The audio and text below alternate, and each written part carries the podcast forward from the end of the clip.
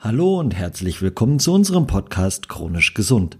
Dein Podcast, der dir hilft, deinen eigenen Körper besser zu verstehen, deine Gesundheit auf ein besseres Level zu bringen, mit Tipps und Tricks, wie du es schaffst, Schritt für Schritt mehr Gesundheit in deinen Alltag einzubauen.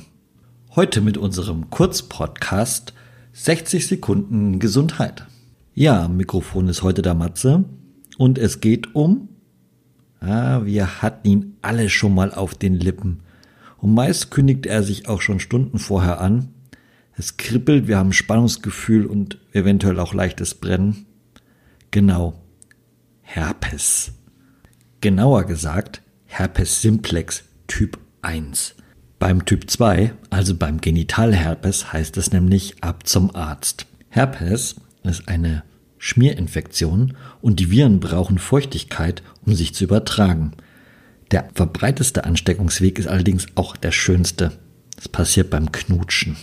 Das Herpes bricht dann aus, wenn das Immunsystem im Keller ist. Zwischen Infektion und Ausbruch können aber Jahre vergehen. Wer also vom Herpes verschont bleiben will, sollte darauf achten, dass seine Abwehrkräfte stark sind.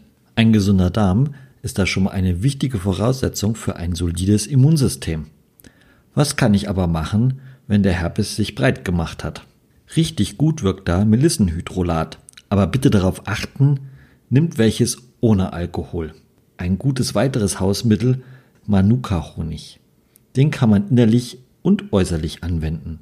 Dann gibt es Propolis, das ist das Kitharz der Bienen. Es wirkt antientzündlich, antiviral, antibakteriell und ist heilend und ist als Creme hervorragend zum Auftragen geeignet.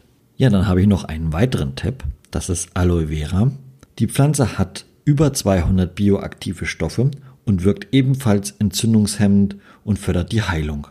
Doch bitte aufpassen, beim Kauf unbedingt auf die Reinheit achten. Das Gel sollte nämlich aloinfrei sein. Das ist der Fressschutz, der sich in den Blättern der Pflanze befindet. Es gibt natürlich noch ein paar weitere Mittel, die helfen können. Diese schicken wir euch mit ein paar anderen Tipps dazu gerne mit unserem Newsletter. Den Link dazu schreibe ich euch in die Show Notes. Ich hoffe, die Tipps sind hilfreich und wir hören uns bei unserem nächsten Podcast wieder. Dann auch wieder mit Mariana. Ich freue mich drauf. Bis dahin, euer Matze.